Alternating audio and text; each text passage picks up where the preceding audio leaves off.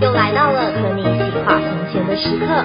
这个节目主要是想跟大家分享那些你可能曾经听过，但是却已经渐渐遗忘的故事。话不多说，就让我们一起进入从前从前的世界吧。欢迎收听《从前有个你我他》，我是花花，我是泡泡，我是毛毛。好，那今天呢，不免说要先跟大家来闲聊一下 哦。我要跟大家说我有多衰，就是我的电脑有一天呢，就直接告诉我说，哦，Windows 没办法正常开启，所以呢，它就坏了了啊，我的东西全部都不见了。GG 死命，还好我们的音档都还在。哦、oh，对，应应该吧。哎喂，哎喂喂，好啦，没有，反正就是让大家知道我今我有多多惨。那今天呢，就是跟大家要讲的人物呢，也是八仙之一。那八仙之一，大家，我今天要讲这个人物，应该算是八仙蛮有名的一个人物，就是吕洞宾。嗯、你们应该都听过吧？有有听过。嗯只是忘记他的故事了。对，哎、欸，你们如果听到吕洞宾，会想到什么？狗咬吕洞宾，嗯，没错，不是好人心。我讲错了，好对，太尴尬了。居居 是不是好人心？不是好人心。OK 对 OK。还有吗？还是就这样？吕洞宾，我记得吕洞宾好像追求过何仙姑，对不对？哦，哎，懂吗？懂有。有有这个版本，但是那时候他们是说，呃，他追求何仙姑，其实也是要对何仙姑的一种试炼。对，我不知道啦，哦、不知道是不是？说不定他就只是测试，对，是测试他。说不定他就只是单纯胎哥。喂，不要这样，哎、欸，他一表人才耶。干嘛？你是他迷妹？也没有，就是他，我觉得他在八仙里面算是偶像派的。就是他，他的年纪刚好，然后，uh, 然后就是长得也算是一表人才嘛，真的，对对，就还可以，对对对对对，所以。大部分讲到八线的时候，他算是有蛮多粉丝的，终于有一表人才的出现。对对对，欸、在暗示谁？我们今天都出什么吗？铁拐李嘛，啊，就是拐。对啊，汉中李就就那个拐瓜裂枣。观众以貌以貌取人的感觉。哎、欸，没有没有没有没有没有没有，我没有这么说。其实我那时候就是后来我去看八仙，然后我就发现说，就是八仙就是老的。老，然后少的少，然后有女生，嗯、然后像是呃吕洞宾就是一个正常的中年男子，然后铁拐李就是很贫穷嘛，嗯，然后然后汉钟离呢，他就是哎汉钟离算是汉哦汉钟离当汉钟离有点难定义，对，汉钟离算什么？因为他他是是长得很胖，然后然后但是他又有儿就是儿童的发髻，他配件 对，没有吧？好啦啦，那今天讲就是吕洞宾呢，就是会先跟大家讲一下可能吕洞宾他的出身啊，嗯、然后还有就是刚刚讲到的。狗咬吕洞宾不是好人心的这故事的由来，嗯、那当然就是在开始之前呢，就最重要的要讲的就是，哎，吕洞宾到底是怎么变成，就到底怎么成仙的，嗯、这个由来也是蛮重要的。嗯、好，那其实吕洞宾呢，他是唐朝人，那而且他是真的有，就是历史上是真的有这个人物的记载，可能也是因为这样，所以大家就是。对于他的故事比较耳熟能详一点，嗯嗯嗯，那他的祖父跟父亲都是读书人，而且很厉害的是，他们都在朝朝廷当官，嗯，就等于说算是家世，对，算是家世显赫吧，对，所以吕洞宾从小他就是在书香世家长家，书香世家，怎么好像那个乳牛世家，乳香世家，乳香世家。饿了，饿了，有点饿，有点饿。反正就是在书香世家长大，所以他出口就能够成长。那写文章呢，也是对他而言是轻而易举的事情。那当他还在就是小的时候呢，就有一位马祖禅师就看见了吕洞宾，然后就称赞他说：“哦，这个孩子相貌不凡，嗯，不是凡间会有的平凡人。有朝一日呢，他就会出家求取仙道，然后而且会得道成仙。哇，从小就有这样子的评语。”可见他这一生不凡，对哎，但是没有。他长大之后，他一心要当官嘛，就想说要子承父业。没错，对。然后他那时候做官是要通过科举考试的，嗯。但是他虽然就是呃，就是肚子里算是有一些墨水，但不知道为什么他就是都考不上，对，都不中，屡试不爽，就很像那个范进，就是反正他就是考几次就几次不中这样，嗯嗯嗯。所以他一把年纪了，也都没有考取功名。然后有一年，就是又是赶上考试的时候，所以他就进京长安，然后就夜宿在就是客栈中的时候，就觉得啊，我怎么那么惨？然后反正就是没考取功名，然后呢也一把年纪也没妻子，这样他就觉得悲从中来，对，就觉得很惆怅，所以他就决定要去喝一杯。好，就是所以就去酒肆喝酒的时候呢，哎，突然遇到了一个青衣白袍的人，嗯，就在墙壁上面题词。那他就那个吕洞宾就见说，哦，这个人感觉是一位人才，没有啦，就觉得说那个人怪怪的，嗯，就 就觉得说，哦，他吸引了我的目光，就是一定要上去问他的名字，嗯，所以就问他，就问他说，哎，请问你是谁呀？这位先生，嗯，然后这位先生就说，哦，我是云房先生，居住在终南山的鹤岭，你想跟我一起去吗？莫名其妙。就是问他说要不要跟我一起去云游四海的意思。嗯，可想到吕洞宾就会想说，你这人有有有事吗？我干嘛要跟你走呢？对，蛇精病。没错，所以他就没有答应他。哦、那大家知道这位云房先生是谁吗？嗯，一定是一个仙人吧。没错，不会是汉钟离呀？哦，汉钟离呢，他的父姓就是钟离，所以他来这边就是为了要点化吕洞宾成仙的。嗯嗯，但我觉得他这个点化过程很好笑，没想到吕洞宾就是不领人情这样。对对对对对，那后来就是呃，吕洞宾拒绝了他之后，后来就在客房中就休息睡觉了。然后云房先生呢，他就。在就是客房外面就是烛火生饭，我不知道他就是一个神经病。我那时候看到我觉得真的很荒谬，莫名其妙。嗯、然后吕洞宾就在睡觉的时候，哎、欸，就突然就睡着了。什么啦？突然睡着？睡着了之后呢，他就梦见自己哦，终于考中了进士，然后一路高升，做到大学士，最后还当上了宰相，嗯、就可以说是一人之下，万人之上。但没想到，因为权位太高，所以就引起了奸臣的嫉妒，后来就遭到了陷害，就被判了重罪，就是家产啊，然后都充公了，然后妻子儿女啊都分散了，到最后就只剩下他自己一个人。嗯，这很像那个黄粱一梦的故事。对，啊，没错，对，就是黄粱一梦这个典故，就是跟就是吕洞宾也有关系。哦，嗯，他就是吕洞宾的故事啊。对。没错，耶你懂了。反正他就是在梦中，他就梦到他只剩下自己一个人，他就觉得感到非常凄凉的时候，嗯、他就突然醒来了。然后这时候呢，饭还没有煮好，所以这也是为什么叫黄粱一梦。为什么？就是因为黄粱，黄粱是就是小米的意思。哦，对，然后黄粱一梦就等于说你饭都还没煮好，嗯、他的那个梦就醒了。我是说，这是这个典故的由来啊。嗯嗯，对对对对对。那后来云房先生看他醒来，他就对他说：“哎、欸，饭都还没有煮好，你都已经梦到了仙国了。”那吕洞宾当然就很惊讶，就想说：“先生，你怎么会知道我做了什么梦呢？”嗯嗯。那汉钟离呢，就讲了一段就是非常发人省思的话。嗯，他就说：“你刚才做的梦呢，就像是一生的荣华富贵，转眼间就过去了。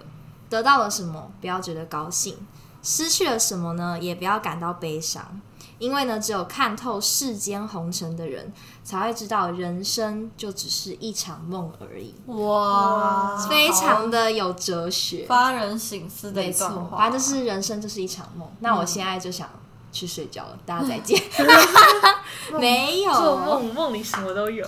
没有啊，他的意思就是说，就是物以悲喜，物以己悲的概念，嗯嗯嗯，就是你的你就是心态要放的。放的静，放的平缓，放的平淡，嗯就是、人生如浮云啦。对对对对对对的概念。不行，我还是要继续，我还要赚钱，不然你根本没办法度过现在、啊，就生存都很难了。嗯、我觉得就是他他现在这个话，可能对于我们现在来说，还是有点难去体会那个意境。嗯嗯，嗯嗯就我觉得应该是得失心，可能我们可以做到，就是得失心不要放太重。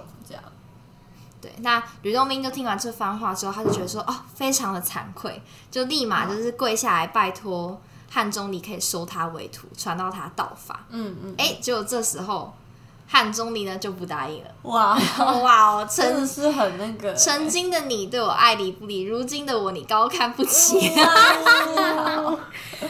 汉钟离呢就决定说好，就是既然你这么诚心诚意，那你只要通过我的十项考验，我就收你为徒。嗯嗯嗯，这十项考验，这真的是我觉得，这是我可能第一项都。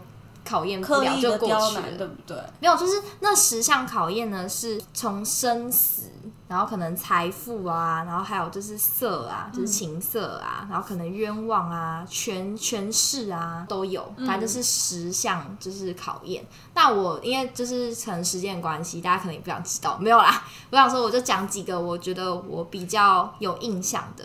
嗯，像有一次是呃，有有一个最后有一关是礼字，就是。礼仪的礼，哎、啊，那个人呢就突然跑到吕洞宾的前面，然后呢就跟吕洞宾说：“呃，你欠你前世欠了我一条命，所以你要来还我。”然后吕洞宾就说：“就是杀人偿命是天经地义的事情。嗯”然后他就打算，他就拿他的刀就要自刎，哇，就超就超夸张的。啊、我就想说，哇，就是吕洞宾是已经是。嗯、呃，叫什么？得道到已经看破人世，对对对对对，就是已经看破红尘的一个概念。嗯，然后还有就像是生死之类的，就是吕洞宾有一次回家就发现他的妻子啊、儿女啊全部都死掉了。嗯，然后呢，他也没有很悲伤，就是默默的就处理他们的丧事。哦、就处理完之后呢，他的妻子儿女又复活了，但是他也没有多见他多高兴.就是他已经把生死看得很淡了。嗯、这样。嗯反正他通过他的十项考验之后呢，汉中李宗宇就愿意收他为徒。嗯、他就说：“哦，我试了你十次，你都毫不动心。嗯、由此可见呢，你一定是可以得到的。哇！但是呢，在你得到成仙之前呢，你还需要立三千功跟八百德才能够成仙。嗯、所以从此之后，吕洞宾呢，他就在人间四处游历，就为了那三千功跟八百德，嗯，就是不断的四处济世助人。”吕洞宾是不是所有八仙里面成仙最困难的一个、啊？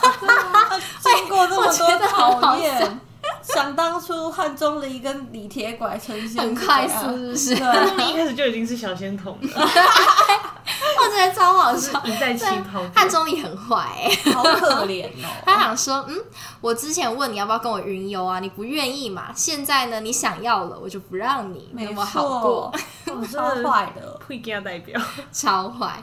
好，反正就是稍微讲完了，就是吕洞宾他可能得到的这个过程之后呢，就大家应该都知道说“狗咬吕洞宾不是好人心”这个谚语，知道？对对对，那就是也讲一下，哎，这个谚语的由来。狗咬吕洞宾不是好人心，它的大概意思是说，当你给，当你好心的给予一个人帮助的时候，但这个人却反过来责怪你，嗯嗯，就是。罔顾你的好心的意思。狗咬吕洞宾这个词汇呢，它的典故有很多不同的版本，是跟大家就是稍微可能就讲个三个版本。有这么多？哎、欸，真的，我跟你讲，真的更多，我就已经集结出就是很精简的三个版本了。嗯，然后有有一个版本应该比较众所周知的，就是二郎神哮天犬，他不就是下私自下界嘛？嗯、然后刚修道吕洞宾就带着法器。然后呢，要去奉命，就是把他收降。那吕洞宾呢，就把哮天犬打败之后，然后呢，就把他收入了法器中。但是吕洞宾担心法器呢会化成血水，所以就擅自的把把那个哮天犬放出来。就没想到哮天犬不但没有报恩，然后还反咬了吕洞吕洞宾一口。反正就是非常，就是因为就夏天犬是狗嘛，所以就是狗咬吕洞宾啊。我我不相信有哪一只狗，我把它放出来了。它不会咬我，对，然后它就会乖乖的跟着你 走。没有，我家的狗狗就会很乖。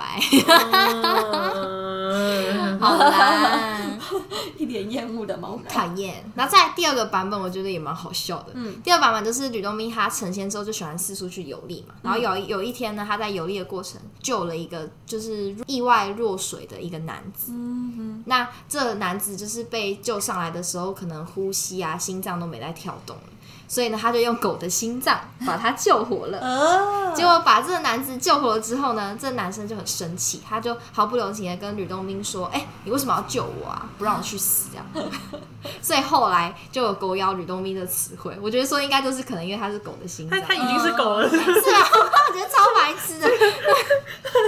反正也是一种讽刺，就是说嗯这人就是连狗都不如的概念，就是你就是一个狗。还有我想到那个，有没有看过？我真的是卡通卡通哪一个啊？哪一个？超人特工队。有超人特工队，这样有狗吗？他没有没有没有，他一开始的时候就是他最一开始就是他们超人们会之所以不能被政府规定你不准在这世界上使用超能力的原因，嗯就是因为有哎、欸、超男主角就那个超能先生，对那个爸爸，他救了一个想自杀的人，嗯然后搞到他就是全身骨折什么的，然后那个人很生气，然后就这件事情就闹上那个世界。然后他们就说，从此以后，因为有的时候其实他们说，他们自以为的正义不一定是真的正义，大家的正义。对对对，所以就叫他们不准再使用超能力当英雄。哦，有哎、很像，就是、嗯就是你你希望的东西，嗯，并不是那个人希望的。就等于说，可能你给予的那样东西，就是他不一定需要啊。嗯，我们只是把我们自己想要的东西强加在别人身上的感觉吧。对啊，所以不应该给他用狗的心脏。因为我会生气耶！你说你救活我就算了，然后我现在心脏是狗的心脏是怎样？又没关系。好啊，然后反正第三个呢是吕洞宾，他有一个同窗住在他家，嗯，然后就是就那个同窗呢，不知道可能就是生的一表人才吧，然后反正呢有一个很有权势的员外呢，就看中了这个同窗，想要将女儿许配给他，就问了吕洞宾。然后吕洞宾就害怕同窗的前途会被耽误，所以就拒绝了那个员外。嗯，结果没想到那个同窗知道这件事情之后呢，就想说：哈，我我又没有拒绝，就是你你为什么要帮我拒绝啊？我我很心动哎，就觉得说吕洞宾破坏他的姻缘，嗯所以之后就再也不相往来这样。反正我就觉得说，这样听下来就觉得说吕洞宾就是一个呃太过积极的好人，嗯嗯嗯，太热心了，太热心了，然后所以 阴错阳差变没错，所以就是让人家就是很会很生气的。很 八婆哎！对对对，反正反正后来就是狗咬吕洞宾不是好人心，就变成现在这样子的一个意思，跟一开始可能有一点出入，但就是让大家知道说，哦，原来有这些有趣的故事背景。嗯，哎，那大家就想问一下，泡泡跟毛毛，就是有没有觉得听完这个故事之后，有没有印象最深刻的一些事情或是故事？因为我其实讲蛮多故事，也还好啦，就黄粱一梦跟梦吧。黄粱一梦的故事嘛。嗯嗯，没有想到哦，原来他跟吕吕洞宾是有这样子的关系的。嗯，那毛毛呢？我觉得吕洞宾真的算是一个很很人性化的，成道成仙之路，对，就是哦，对，跟道家的概念很相反。嗯，道家他们的理念就是那种，哎、就修仙者他们是无欲无求的，可是吕洞宾他是那种热血心肠，然后嗯有很多想法，嗯然后欲求很多的一个人，可是他却就是他却是天生就应该当神仙的。嗯，我觉得他就是很贴近人，所以就是你在看他故事的时候，你会蛮有代入感的。哦，你就会觉得，说，哦，就是真的非常有人性的嗯，一位神。如果我们是他，我们可能也会这样，是这样 对吗？，而且他也是先经历过了十次的磨难，最后才成仙的。对，三千功八百德。对，还要三千功跟八百个。其实你最记得的是三千功八百个。对啊，我想知道怎么累积下来的，还是我呃，比如说一天整个十次垃圾也是也是算积我功吗？每天看到其实那个那三千公就有点像是他要住那三千个人，了解就是有点像是被传教，然后就是因为因为就是道教嘛，就是反正就是信道教这个信仰要三千个人，哦，了解，就是在传道的，就是点化人的概嗯念。嗯嗯嗯嗯，八百德呢？八百德，哎，不知道。八八百八百德应该是就是他他可能做八百件好事之类的哦，这就是真的扶阿妈过马路之了。类的吧。好啦，那今天的节目就到这边，感谢收听。那我们每周三呢，都会为大家带来一些你们可能不知道的故事，大家要敬请收听哦。，OK，好，那如果听众朋友们有想知道的故事跟资讯，都欢迎留言告诉我们。最重要的是要帮我们按五星的评价，让我们都能够有动力产出下一集。耶！按赞、订阅、分分享，我们下次见，拜拜。